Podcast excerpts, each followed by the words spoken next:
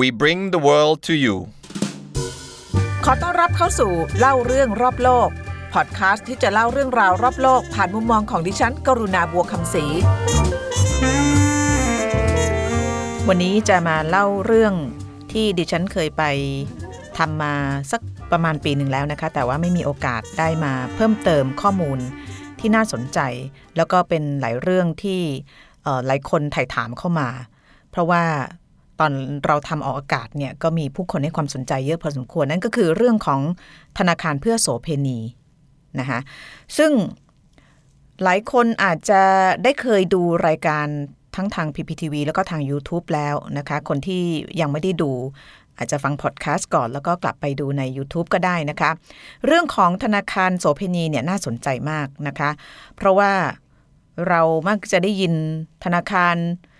เพื่อจุดประสงค์อื่นๆ ธนาคารพาณิชย์ก็ฝากถอนกู้เงินนะคะหรือว่าธนาคารอาการสงเคราะห์ก็จะเน้นไปเรื่องสินเชื่อบ้านโดยเฉพาะธนาคารเกษตร และสากลก็จะมุ่งรับใช้เกษตรกรนะคะมีจุดประสงค์ต่างๆ ไป แต่ว่าพอพูดถึงธนาคารโสเพณีเนี่ยบ้านเราไม่มี แล้วก็ในประเทศที่มีเนี่ยส่วนใหญ่จะเป็นประเทศที่อยู่ใน เอเชียใต้อย่างเช่นอินเดียนะคะ ที่เดียนไปมาก็คือที่ประเทศอินเดีย อินเดียเนี่ยอาชีพโสเพณีเนี่ยมันค่อนข้างจะเรียกว่าลักลั่น ย้อนแย้งอยู่เหมือนกันเหมือนกับในหลาย ๆ สังคมนะคะ เป็นอาชีพที่มืด ๆ อยู่นะคะคือมีการเปิด แต่ว่าก็ไม่เชิงสัทีเดียวนะคะ อย่างเช่นที่เกาลกาตาที่ซ่องหรือว่า สถานค้าบริการทางเพศที่ใหญ่ที่สุดเขาว่ากันว่านะคะในเอเชียก็คือที่โซนากาจิเนี่ยตำรวจก็รู้ทุกคนก็รู้นะคะว่าเป็นสถานค้าบริการทางเพศ เป็นถนนสายยาวเลย แล้วก็มีบ้านหลังเล็กหลังใหญ่ เป็นคือเป็นเป็นเหมือนกับเมืองเล็ก ๆ เลยนะคะแล้วก็เป็นที่ที่รู้กันว่าถ้าเกิดผู้ชายไปที่นั่นก็คือไปซื้อบริการทางเพศ ก็มีนะคะแล้วก็สามารถที่จะทำได้โดยเปิดเผย แต่ว่าก็ยังถูกรังเกียจนะคะโสเพณีในอินเดียเนี่ยประมาณการกันว่ามีอยู่ประมาณ 20 ล้านคน แล้วก็มีส่วนหนึ่งเนี่ยที่ถูกหลอกแล้วก็เป็นเหยื่อการค้ามนุษย์มาจากประเทศเพื่อนบ้านอย่างเช่นเนปาลนะคะแต่ว่าเอาเป็นว่าชีวิตของโสเพณีในอินเดียเนี่ยก็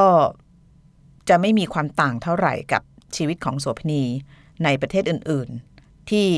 อยู่ในสถานะเดียวกันนะคะอย่างเช่นเราเคยไปทำที่บังกลาเทศเนี่ยก็แซดแซดมากกว่าอินเดียนะฮะนั่นก็เป็นเรื่องของเอเขาเรียกอะไรอะโดนปฏิบัติแบบแบบเหมือนไม่ใช่มนุษย์ อย่างเช่นให้สเตียรอยเพื่อให้มีน้ำมีนวลนะคะบรรดาแมงดาหรือว่าแม่เล้าเนี่ยก็ปฏิบัติกับพวกเธอแบบเหมือนเป็นสินค้าอันหนึ่งแต่ว่าในอินเดียเนี่ยต้องบอกว่า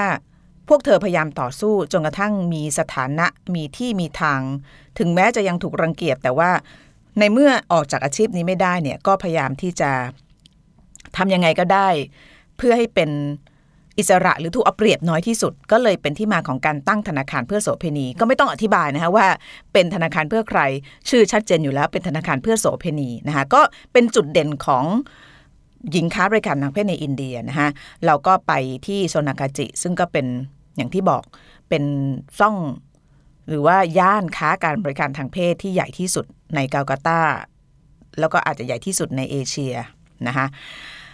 ที่มาของธนาคารโสเพณีเนี่ยมันเกิดจากความจำเป็นของผู้หญิงเหล่านี้นะคะ เพราะว่าพวกเธอเนี่ยก็ทำมาหากินอย่างที่บอกนะคะแต่ว่าเงินส่วนใหญ่เนี่ยระบบในโซนากาจิเนี่ยเขาจะมีระบบมาเฟีย แล้วก็มีมาดาม มาดามก็คือแม่เล้าเนี่ยนะคะผู้หญิง ส่วนใหญ่นะคะมันจะมีประเพณีเอ่อมันมีโสเพณีสองสองประเภทก็คือประเภทที่เป็นอิสระ เป็นอิสระเนี่ยก็คือสามารถที่จะเลือกลูกค้า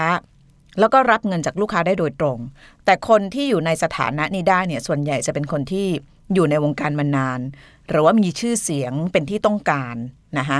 ก็จะเป็นอิสระได้ เพราะว่าไม่ต้องพึ่งพาบรรดาในหน้าบรรดาแม่เล้า แล้วก็อาจจะมีอิสระ ในระดับถึงประเภทแบบมีเงินเช่าบ้านเองได้เพื่อรับลูกค้าในโซนากาจิเนี่ยนะคะผู้หญิงที่เราไปสัมภาษณ์ก็เป็นหนึ่งในนั้นนะคะสลิตาเนี่ยคือแต่ก่อนก็อยู่ในความดูแลของแม่เล้าจนกระทั่งมีเงินเก็บ เงินเก็บส่วนหนึ่งก็มาจากธนาคารเนี่ยซึ่งเดี๋ยวจะไปเล่าให้ฟังนี่นะคะแล้วตั้งตัวเป็นอิสระได้ก่อนนี้ก็รับลูกค้าได้โดยตรง ก็มีชีวิตที่ดึกขึ้นนะคะแต่ผู้หญิงส่วนใหญ่ในซ่องโซนากจิเนี่ย จะเป็นผู้หญิงที่ต้องอยู่ในความดูแลของแม่เล้าหรือว่ามาดาม สิ่งที่เกิดขึ้นคืออะไรนะคะคนที่ไม่เห็นภาพเนี่ยนั้นจะจินตนาการเล่าให้ฟังนะคะตอนที่เดินเข้าไปเนี่ยก็จะมีแบบเป็นบ้าน เป็นแบบบ้านหลังใหญ่ ๆ เปิดนะคะแล้วก็จะมีผู้หญิงออกมานั่งกลางวันกลางคืนมีหมดนะฮะมานั่งหน้าบ้าน แล้วก็ผู้ชายก็มาเลือกเอานะคะก็ ติดใจใครถูกใจใครก็พาเข้าไปในบ้าน แล้วในบ้านเนี่ยก็จะแบ่งเป็นห้องเล็กๆๆนะคะอันนั้นคือโสเพณีหรือว่าหญิงค้าบริการทางเพศที่ยังต้องอยู่ภายใต้มาดามปัญหาก็คือว่าพวกเธอเนี่ยไม่มีสิทธิ์จะจับเงินเองนะคะเพราะว่าพอลูกค้ามาใช้บริการปั๊บให้เงินเนี่ยแม่เล้าจะเก็บไปหมด มาดามจะเก็บไปหมดทำให้พวกเธอไม่สามารถตั้งตัวได้นะคะเพราะฉะนั้นก็มีแนวคิดอันนี้จริง ๆ แล้วไม่ได้เพิ่งเกิดนะคะเกิดมาประมาณ 20 ปีแล้วนะคะ โสพินีกลุ่มหนึ่งในโซนากาจิเนี่ยก็คิดว่าเออถ้าเป็นอย่างนี้ต่อไปเนี่ยพวกฉันก็ไม่มีทางได้เป็นอิสระ ก็เลยรวมตัวกันตั้ง ความจริงก็ไม่ใช่ธนาคารมันเป็นคล้ายๆกับสากลนะคะไอเดียก็คือว่าเอาเงินมาไว้ที่นี่นะคะมาฝาก มาฝากเสร็จแล้วก็พวกเธอจะได้ดอกเบี้ย พอฝากปั๊บเนี่ยบางคนเนี่ย พอเอามาฝากปั๊บแล้วยังไม่มีความจำเป็นต้องใช้เงิน แต่ว่ามีคนจำเป็นต้องใช้เงิน ก็จะมากู้ไป แล้วดอกเบี้ยหรือว่ากำไรที่ได้ก็จะเข้ามาเป็น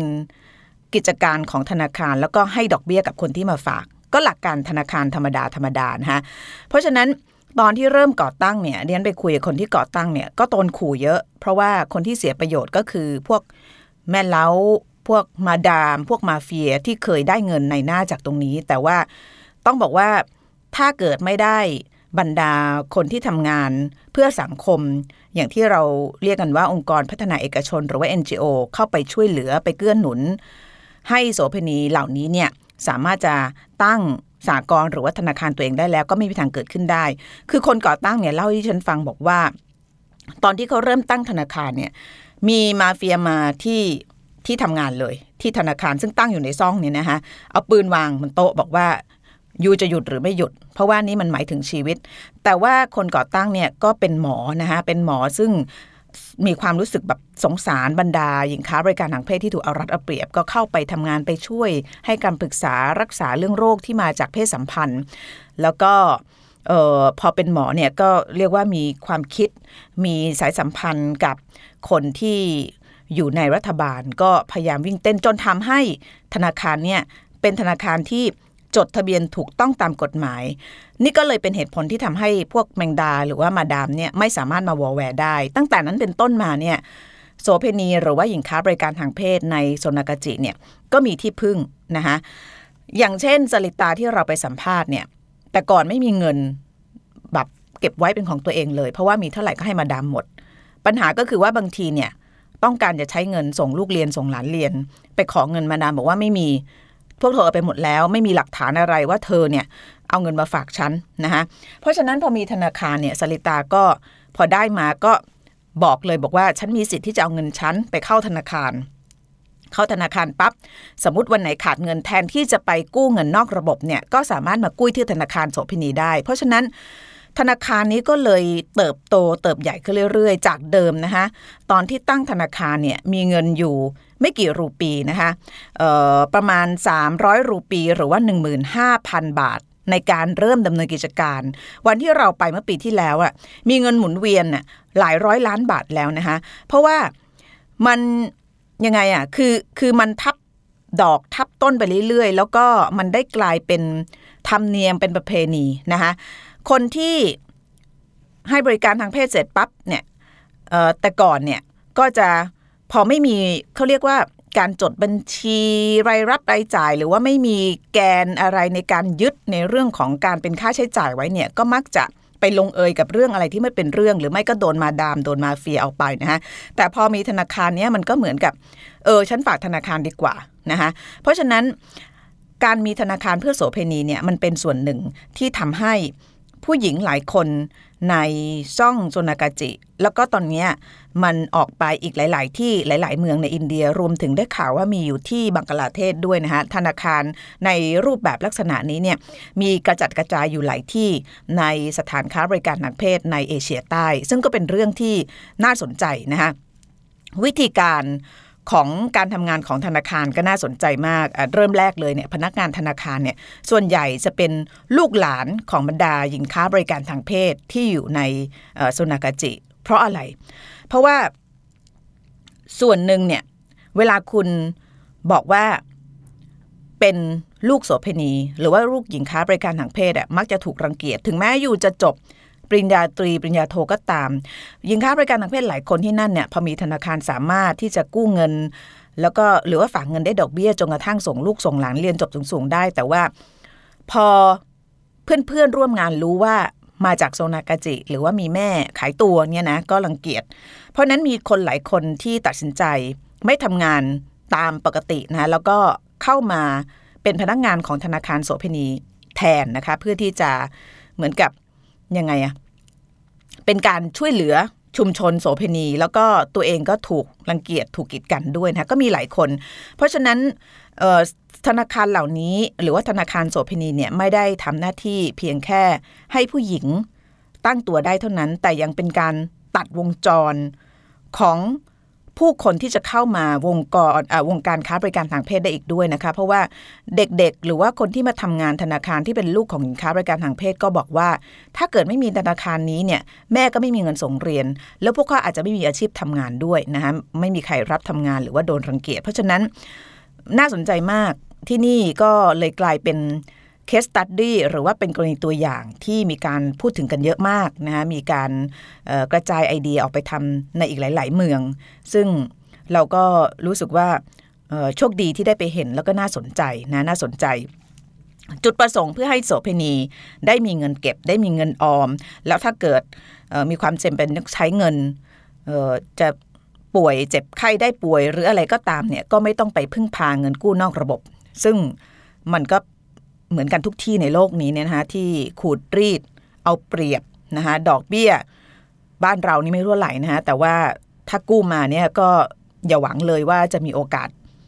ใช้หนี้ได้หมด ภายในระยะเวลาสั้นๆเพราะจะทบไปเรื่อยๆไปเรื่อยๆจนกระทั่งเป็นดินพอกหางหมู แล้วก็เป็นสาเหตุที่ทำให้คนเนี่ยติดอยู่ในหล่มวงจรกับดักนี้อย่างไม่มีที่สิ้นสุด เขาก็พยายามตัดวงจรนี้นะคะ แล้วก็ตัดวงจรไม่ให้ลูก ของโสเพณีเนี่ยเข้าไปสู่วงจรของการค้าบริการทางเพศด้วย วิธีการทำงานนะคะก็น่าสนใจมาก เพราะว่าเนื่องจากเเป็นธนาคารเพื่อโสเพณี โดยโสเพณี และดำเนินการโดยโสเพณีเนี่ย มันก็จะมีวิธีการดำเนินการที่แตกต่างไปจากธนาคารที่เราเห็นธรรมดา ธนาคารบ้านเราเนี่ยก็จะเปิดกี่โมงนะ8โมงเช้า9โมงเช้านะคะแล้วก็เคาน์เตอร์ก็จะเปิดคนที่เดี๋ยวนี้ก็มี i-banking แต่ว่าถ้ายังไม่อยากใช้ i-banking ไปธนาคารเนี่ยก็จะไปกดปุ่มเข้าคิว แล้วก็จะ ฝากจะถอนจะทำเรื่องกู้อะไรก็ทำไปนะฮะ แต่ธนาคารเพื่อโสเพณีเนี่ยเนื่องจากหญิงค้าบริการทางเพศในโซนากาจิที่เราไปเห็นเนี่ยนะคะเขาต้องทำงานทั้งวันทั้งคืนนะคะที่นี่ไม่เคยปิดเขามีแบบเปิดทั้งวันเลย ใครจะไปตอนไหนก็ได้ เพราะฉะนั้นคนบางคนเนี่ยเขาก็อาจจะไม่สามารถออกมาจากบ้าน หรือว่าจากซ่องเขาได้นะคะแล้วก็ บางทีก็ติดรับแขกไม่สะดวก บางทีก็อาจจะไม่สบายใจที่จะออกมา เพราะว่าบางทีมันก็ไม่ได้บินบรรยากาศที่มันรื่นรมซะทีเดียวนะคะตอนที่เราไปก็จะมีพวกมาพงมาเฟียคอยจับตาดูอยู่ก็ก็ก็แบบหวาดเสียวอยู่พอสมควรนะฮะพนักงานธนาคารเนี่ยทุกเช้าเนี่ยเขาจะเดินออกไปตามบ้านต่างๆนะคะอาจจะมีการส่ง SMS มาบอกว่า มาบ้านฉันหน่อย มาซ่องฉันหน่อยนะคะมารับเงินฉันจะฝากเงิน แล้วจะมีสมุดธนาคาร แล้วก็เดินไปรับเงินจุดนู้นจุดนี้แล้วก็กลับมาที่ธนาคารเพื่อมาทำบัญชีนะคะก็น่าสนใจมากน่ารักมากเป็นการให้บริการแบบถึงที่เลยนะคะ แต่ว่าทั้งหมดทั้งปวงเนี่ยแนวคิดของธนาคารเนี่ยจริง ๆ แล้วแบบเขาเรียกว่าอะไรอะเวลาเราพูดถึงธนาคารเนี่ยเราก็มักจะนึกถึง รูปแบบหนึ่งการทำธุรกิจนะฮะเวลาเราเห็นกำไรกำไรของธนาคารเนี่ยบางทีก็อิจฉาเนาะปีหนึ่งก็กำไรพันล้านหมื่นล้าน อันนี้ไม่ได้เฉพาะเมืองไทยนะในต่างประเทศก็เยอะนะฮะมันเป็นธุรกิจอันหนึ่งนะคะแต่ว่าธนาคารเพื่อโสเภณีเนี่ยเป็นการทำเพื่อแก้ไขปัญหาสังคมนะคะแก้ไขปัญหาให้ หญิงค้าบริการทางเพศซึ่งต้องลงทุนลงแรงแลกร่างกายแลกสภาพจิตใจของตัวเองเนี่ยแต่ไม่เคยมีเงินเก็บเลยเนี่ยได้สามารถมีเงินเก็บตั้งตัวได้ บางคนได้เป็นอิสระจากแม่เล้ามาเป็นโสเภณีอิสระ บางคนออกจากอาชีพได้เลยนะคะเพราะว่ามีเงินเก็บ แล้วก็เป็นการตัดวงจรคนที่จะเข้ามาในเรื่องของการค้าบริการทางเพศด้วยนะคะแล้วก็เป็นการตัดวงจรอุบาทในเรื่องของหนี้นะคะเพราะว่าดอกเบี้ยเงินกู้ของธนาคารเนี่ยต่ำกว่าธนาคารพาณิชย์ นะคะแล้วก็ถ้าเกิดไปฝากเนี่ยก็จะได้อัตราสูงกว่าธนาคารพาณิชย์เนี่ยก็ถามคนก่อตั้งธนาคารว่าอย่างนี้ไม่เจ๊งเหรอเขาบอกไม่เจ๊งหรอกแค่กำไรน้อยลงเท่านั้นเองเพราะอะไร เพราะว่านี้เสียหรือว่า NPL เนี่ย non performance loan นะคะกู้แล้วไม่จ่ายเนี่ยน้อยมากนะคะเพราะว่าสาเหตุที่หนี้เสียน้อยเนี่ยเพราะว่าธนาคารที่ดำเนินการโดย อยู่ในชุมชนที่ทุกคนรู้จักกันนะคะแล้วก็ทุกคนรู้ว่า อันเนี้ยมันคือชีวิตของเขา มันคือสิ่งที่สำคัญที่สุดที่จะทำให้เขาหลุดออกจากความลำบาก หลุดออกจากความยากจน สามารถส่งลูกหลานเรียนได้ เพราะนั้นทุกคนก็จะพยายามช่วยกันรักษา ไม่ให้ธนาคารอันเนี้ยมันล้มหายตายจากไป วิธีการรักษาก็คือทำยังไง ต้องซื่อสัตย์นะคะก็คือต้องกู้มาก็ต้องจ่ายนะคะไปฝากแล้วคนที่ ได้ดอกเบี้ยก็พยายามที่จะเก็บหอมรอมริบเพราะนั้นมันได้สร้างนิสัยบางอย่างนะคะให้เกิดขึ้นกับคนในชุมชนโสเพณีจนทำให้ธนาคารแห่งเนี้ยมันสามารถจะอยู่ยงคงกระพันแล้วก็เติบโตมาได้ถึง 20 ปี จนจากไม่กี่หมื่นบาทในวันเริ่มต้นตอนนี้มีเงินหมุนเวียนเป็นหลายร้อยล้านบาทนะคะแล้วก็สามารถที่จะทำให้โสเพณีหรือว่าหญิงค้าบริการทางเพศที่นั่นเนี่ยได้มีที่พึ่งนั่นเองนะคะ อันนี้ก็คือเรื่องของไอเดียธนาคารเพื่อโสเพณี ไม่แน่ใจว่าบ้านเราจะมีการไม่น่าจะได้เนาะโสเพณีผิดกฎหมายไม่น่าจะได้แต่ว่าที่เล่าให้ฟังเนี่ยบางทีเราอาจจะมีการตั้งธนาคารอะไรทำนองนี้เพื่อจุดประสงค์แบบที่มันแบบ เป้าหมายพุ่งชนชัดเจน อย่างเช่น เราเคยได้ยินธนาคารปูใช่ไหมทางภาคใต้เนี่ยไม่แน่ใจว่าใครมีไอเดียในเรื่องของการพยายามให้คนกลุ่มหนึ่งตั้งตัว ด้วยการระดมทุนด้วยการทำกิจการแบบนี้เนี่ยก็อาจจะเป็น ไอเดียที่ไม่เลวเลยทีเดียวนะคะ อันนี้คือเรื่องฝากจากอินเดีย วันนี้พอดแคสต์ลาไปก่อนนะคะ เดี๋ยวคราวหน้า ยังไม่รู้ว่าจะเล่าเรื่องอะไร แต่ว่าแน่นอนจะเป็นอีกหลายแง่มุมที่น่าสนใจจากการเดินทางของดิฉันเหมือนเดิมค่ะ วันนี้สวัสดีค่ะ